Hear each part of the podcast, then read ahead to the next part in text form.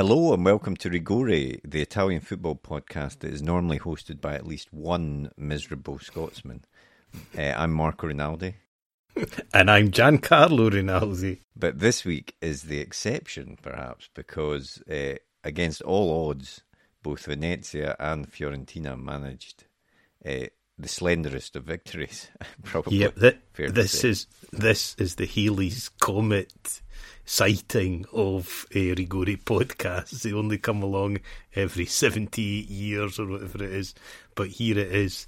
Both won. I don't know how convincing your 1-0 was, but nonetheless, yeah, it felt good, especially for Fiorentina after they've played a lot of games recently. So to keep up a winning run, regardless of the opponent and regardless of the margin, was certainly pleasant. And I'm sure for Venezia, in that sort of chronic ongoing fight against, as the water margin keeps rising higher and higher, a bit like Venice itself, really. The waters keep rising higher and higher for relegation, and you keep having to battle, so vital 3 points as well for the Lagunari. Yeah, absolutely. And yeah, I'll definitely come back to that just to discuss it a bit more later on. But as usual, we record this on a Sunday evening. We've just seen the Derby d'Italia, Inter, Juve winning 1-0. Another dubious Rabiot handball, or not handball.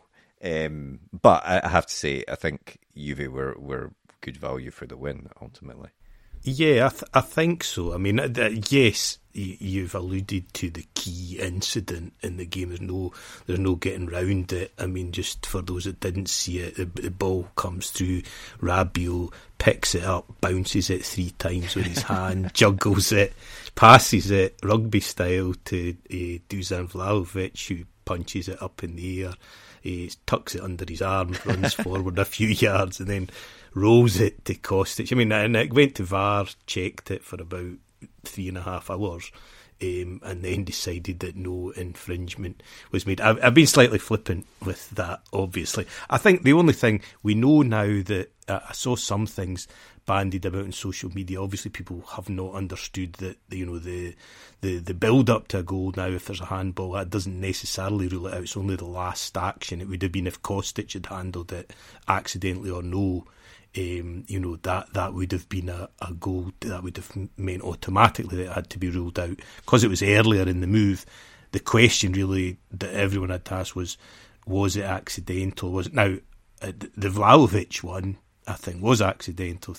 But to me, Rabiot used his arm to control the ball. Yeah, he wouldn't have controlled it as well without it rolling down his arm. Now it wasn't it wasn't.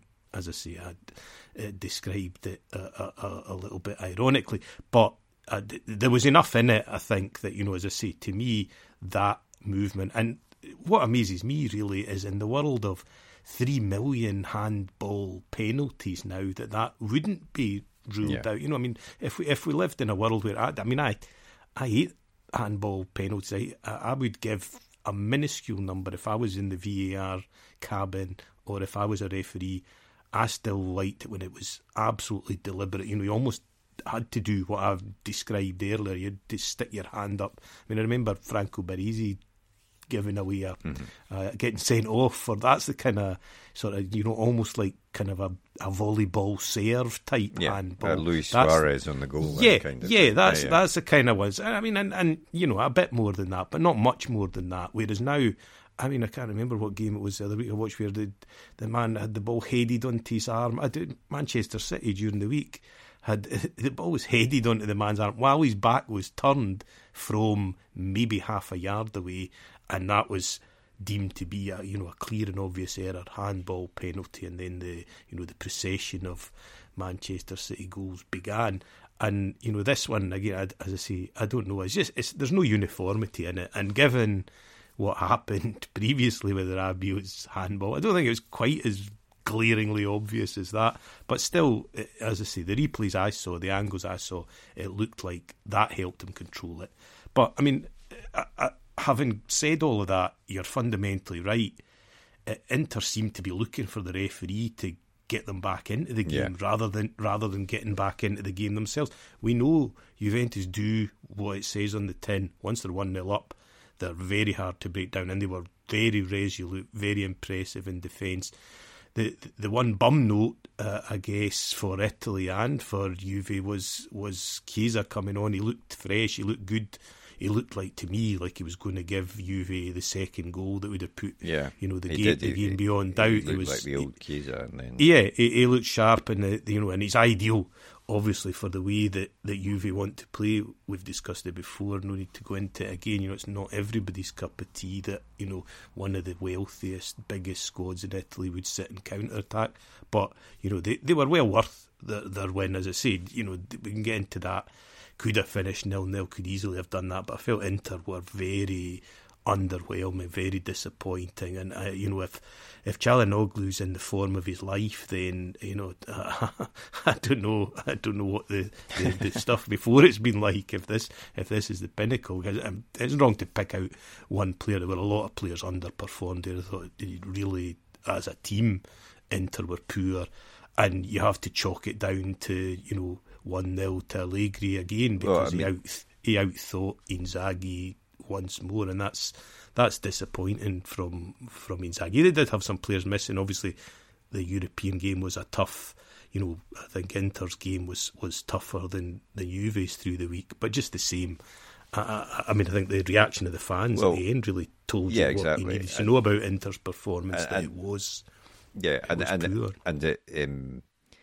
It's their 9th defeat of the Serie A season, which, as we've discussed before, as we discussed last week, really isn't good enough for a squad, for a team that has the squad that they have. And actually, their defeat allowed Lazio to step into second place, if we ignore Max Allegri's imaginary table for a moment. And that was in another, the Inter-Juve game ended in a flurry of red cards, and so did the Rome derby, which is no surprise, of course. It was a flurry of cards. Yeah. All the way. There were more cards delivered in that game than Mother's Day cards in Britain today, I think. I truly lost count of that one. It was absolutely great from beginning to end, and it produced one of the...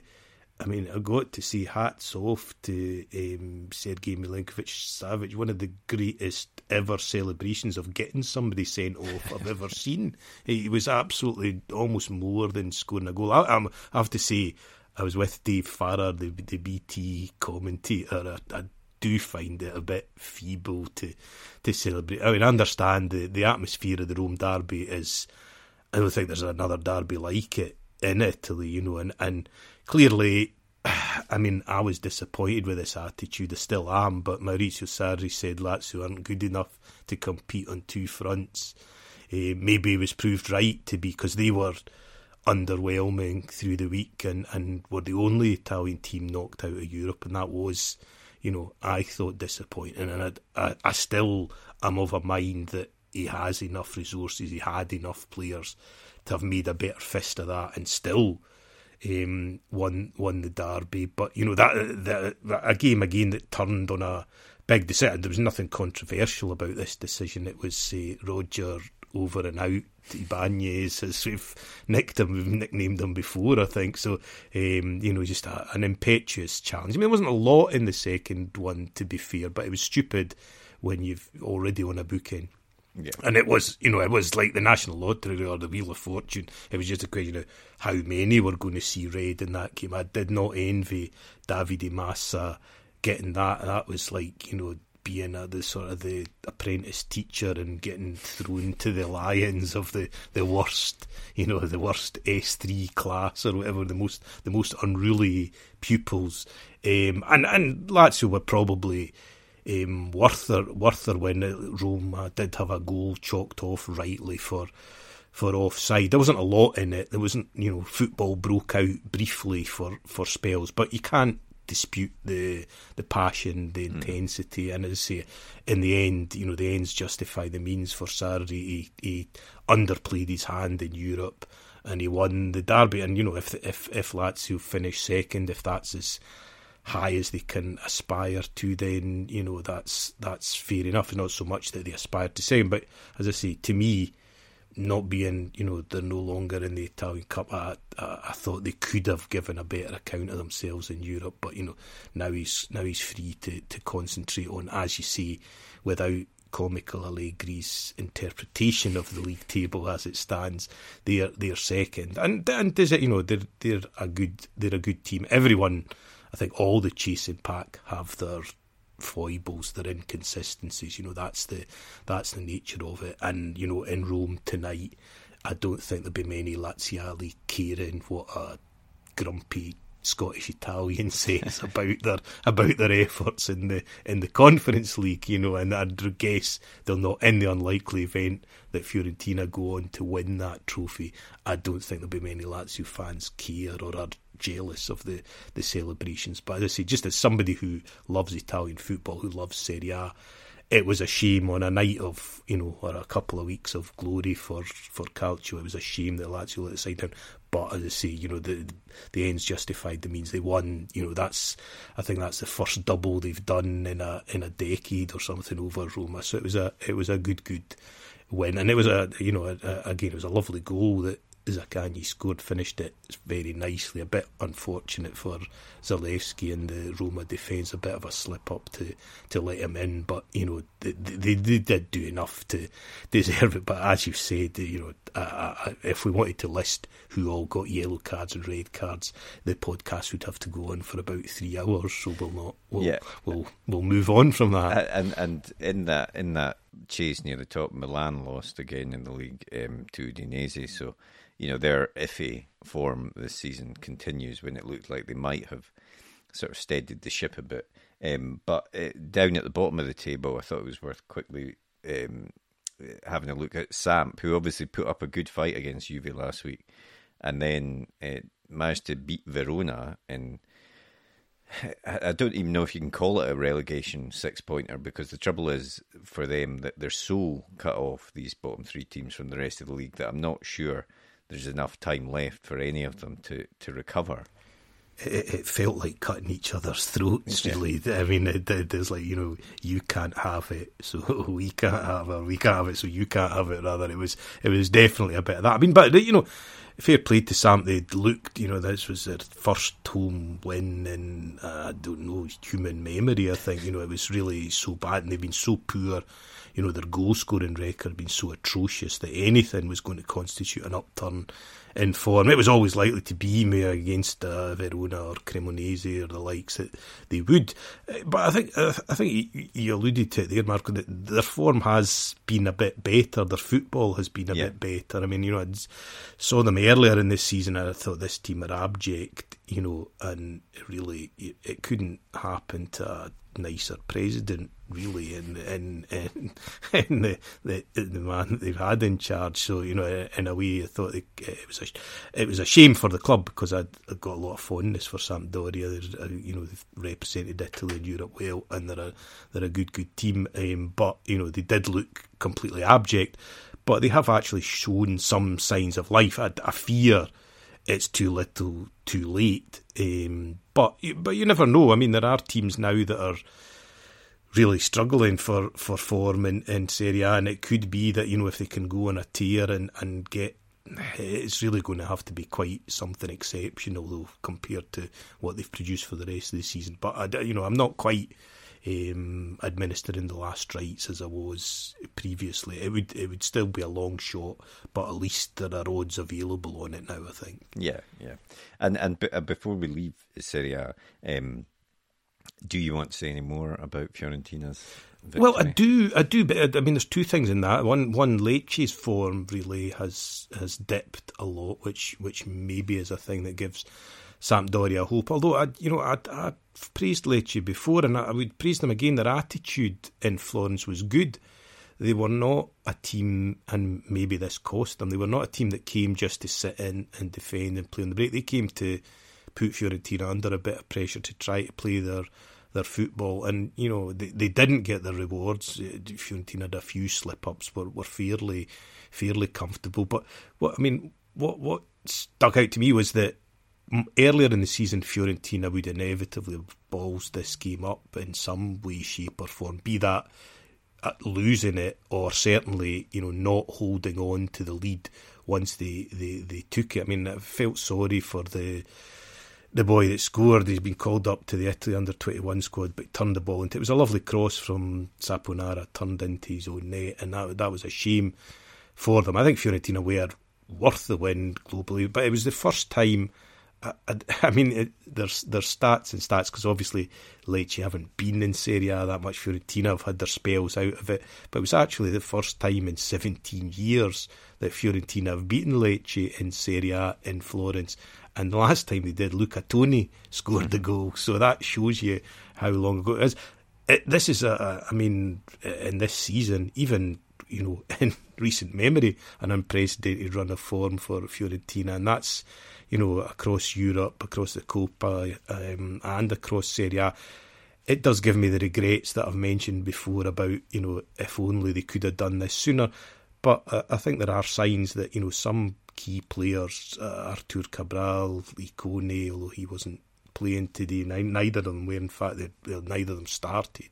But, you know, there are signs that some of the players that they've signed, or, you know, players that they expected more from, are starting to deliver. So I don't know what as I say, I think the European places are probably gone in the league, but, you know, they've still got the Italian Cup two-legged semi-final against Cremonese, which they've got to believe they can win, and, you know, they've got this tin pot competition that Lazio don't like, but, you know, they're still in it. So, you know, I think it's just they're starting to deliver a bit more what a lot of people expected of them, and I expected of them at the start of the season.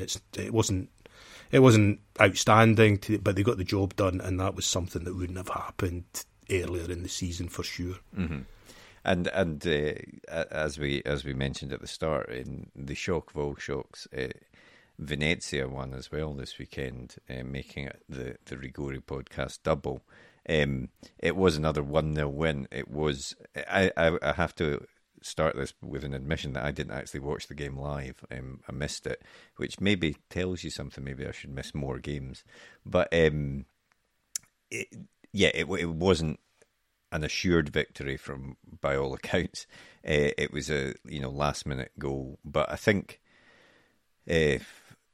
We started badly. We were on the back foot for a lot of the first half, I think, and then got ourselves back into the game. And according to those that watched it, that I've read and heard from, that, you know, Cheryshev, once again, he came on as a sub this time, and it wasn't so much his play on the ball, but it was more his free kick taking, his dead ball play that made a difference. He can actually take a corner that passes the first man, and his was the free kick that we scored from in the last minute. So Çalhanoğlu should have a word with him, I think. Exactly. And Teristi should get him training with him. I think apart from anything else, it was absolutely vital to win, because we had results like Cosenza beating Frosinone and Perugia won. You know, so the trouble is that everyone else is starting to win a few games, which goes to show with what we've always said, which is that there isn't much between any of these teams in Serie B. So despite that victory, which was vital, we still are in the playoff places. We're still in the 16th, well, the play-out places, as they call them, for relegation, 16th position, only 4 points away from the straight relegation places, but then again, we're only 9 points off the playoff places. So you know. That's just typical Serie B. It is a madcap division, and with the playoff and playout stretching so far as well, you know, it does mean that your season is alive and good and bad for a long way. I mean, I was going to ask Marco, who are the teams now at this moment that you're pinning your hopes on most of all to be worse than Venezia from now to the end of the season to keep them up, or are you more optimistic than that Venezia can get the results they need to make it and not be a case of kind of depending on others doing badly? I mean, I think, you know, I think we are good enough to stay up, and I wouldn't you know, there's not a lot of teams that we've played this season that I've thought they're a better team than us. It's just that we have made stupid errors, or we just can't finish or create chances, enough chances for Pohjanpalo to finish. But, you know, I would have said Cosenza was one of those teams, but they have hit a little run of form, and obviously beating Frosinone doesn't help. To me, Spal and Benevento look like they're going the wrong way in terms of, you know, form and momentum and stuff. So, you know, if we hope that they're gone, Brescia aren't in great form either, although they looked okay to me when we played them. The trouble is it's also closely packed. It takes a week or two of bad results and suddenly you're back in the mire again. Yeah, although it is funny, I think, that you mentioned teams where there's a lot of sort of behind the door stuff, that, you know, there's a lot of backroom stuff that's chaotic there, I guess, because, you know, there's two teams there that appointed big name managers and it didn't work out. And then Brescia, obviously, there's a lot of dislike of their owner as well. And it's funny how these things, you know, ultimately they do transmit to the pitch. Players, you know, you do get a lot of players saying, "No, no, we don't. You know, it doesn't affect us. We don't. You know, when we go out on the pitch, we're just playing a game of football." But I think the reality is that it does. And if you pull the plug on, you know, especially the De Rossi project at Spal, you know, if you pull the plug on that, it doesn't smack of long-term planning, really. You know, you made him, he was like a marquee signing, and then as soon as things went bad, you get rid. Then, you know, it's interesting to see that, as I say, the turmoil off the pitch, whereas now that you've settled your scores with the social media department at Venezia, it's all sweetness and light on the lagoon these days, you know. So you're all pulling in the same direction. In all seriousness, there are more people in the stadium now since all of that happened, and I think that must make a difference. Albeit our home form still isn't great, but you know, at least they know they've got the support of more than about 400 people, which must help the players a little bit. But before we go, I did want to touch on, obviously we've been buoyant about our own teams winning, but it wouldn't be the Rigore podcast without some pessimism, and for that I'm reaching to the national teams, the international games, and obviously Italy play England and Malta in the upcoming break. And you said earlier that there wasn't great news for Mancini. Chiesa came on then off. Di Marco also had to go off for Inter. So those are two blows. He was already struggling for strikers. You know, if you look at the Capocannonieri list, and there's hardly an Italian in it. And that has led to the call-up of a young Argentinian, Matteo Retegui, who, you know, I'm interested to see what he's like, but it's a shot in the dark, it seems to me, to pull this guy in from nowhere. It definitely is. It definitely is. I mean, he says he's been monitoring him for a while, and, you know, obviously, as all good researchers do, immediately he was called up. I googled to see a showreel with the obligatory terrible soundtrack to it, and that's right. You know, that's just compulsory kind of listed. So you think, can I actually listen through this to watch what the players like? It's so awful. But he looks like what they need. Obviously, yeah. I mean, I think we know what they need, or what they don't have is a target man. He looks aggressive, he looks, you know, strong, and would be a kind of focal point for the attack. And that's where, you know, Immobile wasn't that anyway, wasn't that strong, but he was a focal point. But he's no longer an option for injury or whatever, so, you know, not going to have him for a while. I think, you know, maybe he's had his chance anyway. So then, you know, Belotti only plays sparingly. The Scamacca started off okay, has disappeared without a trace. And I did look at, you know, you mentioned the Capocannonieri table. I mean, Zaccagni is I mean, he's not an out-and-out striker, obviously. He's one that... And he's not been called up either. No, exactly. So he'll not be scoring any goals in these games. You know, so he's the top scorer in Italian. If you actually scroll down to find the sort of first, what I would call out-and-out number 9, it's none other than our favourite briefly appearing Juventus substitute, Moise Kean. He's got the most goals with 5, but I don't think anyone in their right mind would have been calling for him to lead the line for the Azzurri. So that is an issue. I mean, Mancini's shown himself to be able to be creative, to come up with other formula, and I think he feels happy with the midfield, which I think with some justification there are a number of top level performers in there, and that's why I said because I mean my love of Fagioli, both as a player and as a dish.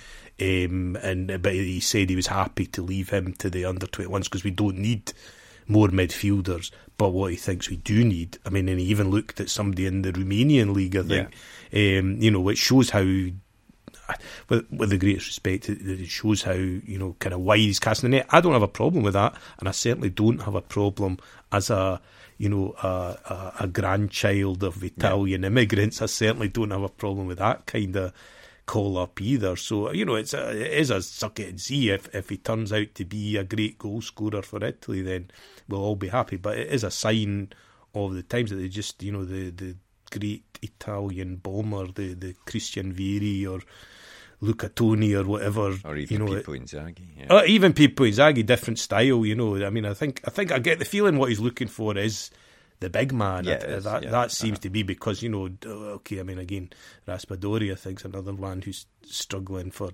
fitness too. There are Gnonto, there are players who play up front who score goals, but they're not quite that. You're not quite that focal point of a. If you're playing a 4-3-3, I think ideally you want someone through the middle that can bullet in a.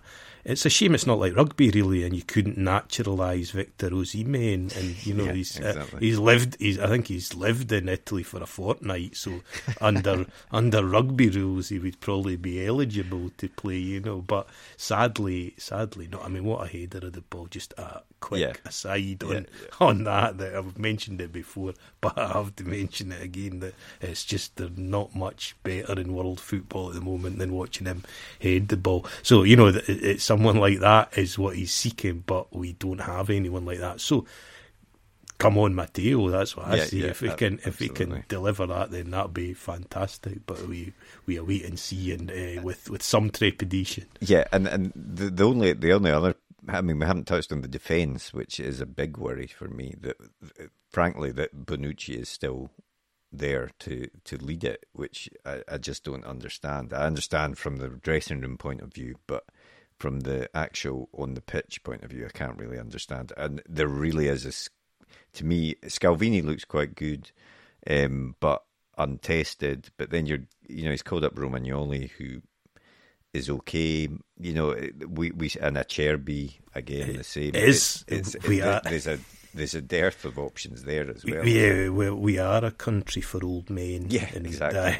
In the defensive case, when I looked at it, I thought, that's ageing and potentially creaking, and against a young, an enthusiastic forward line like England will probably throw at us. I still think.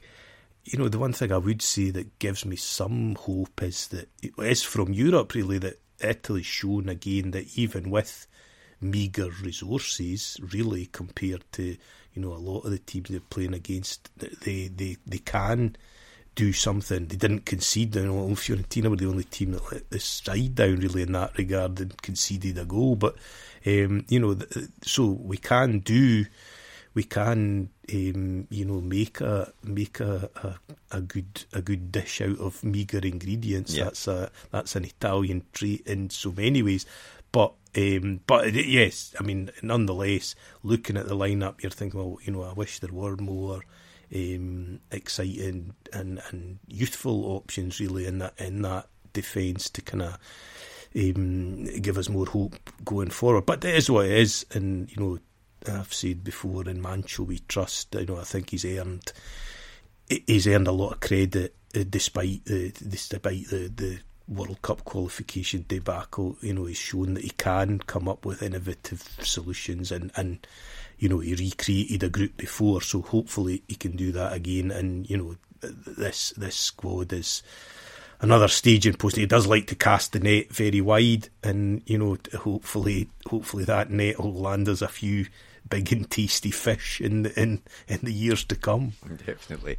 Well, we've rambled on enough, so we will bring this to a close. We will not be here next week. We're not going to do a podcast after the Italy game, after having attempted that as an experiment last season. It did not work out well for us or Italy. So we will be back when the leagues come back as well, and we hope for Italy to be sitting on 6 points in their group in that stage. But if you've enjoyed the podcast, make sure and rate and review us, tell your friends, subscribe, follow, all of that sort of stuff. That makes a big difference to us. Absolutely, and Forza Matteo Retegui. Indeed.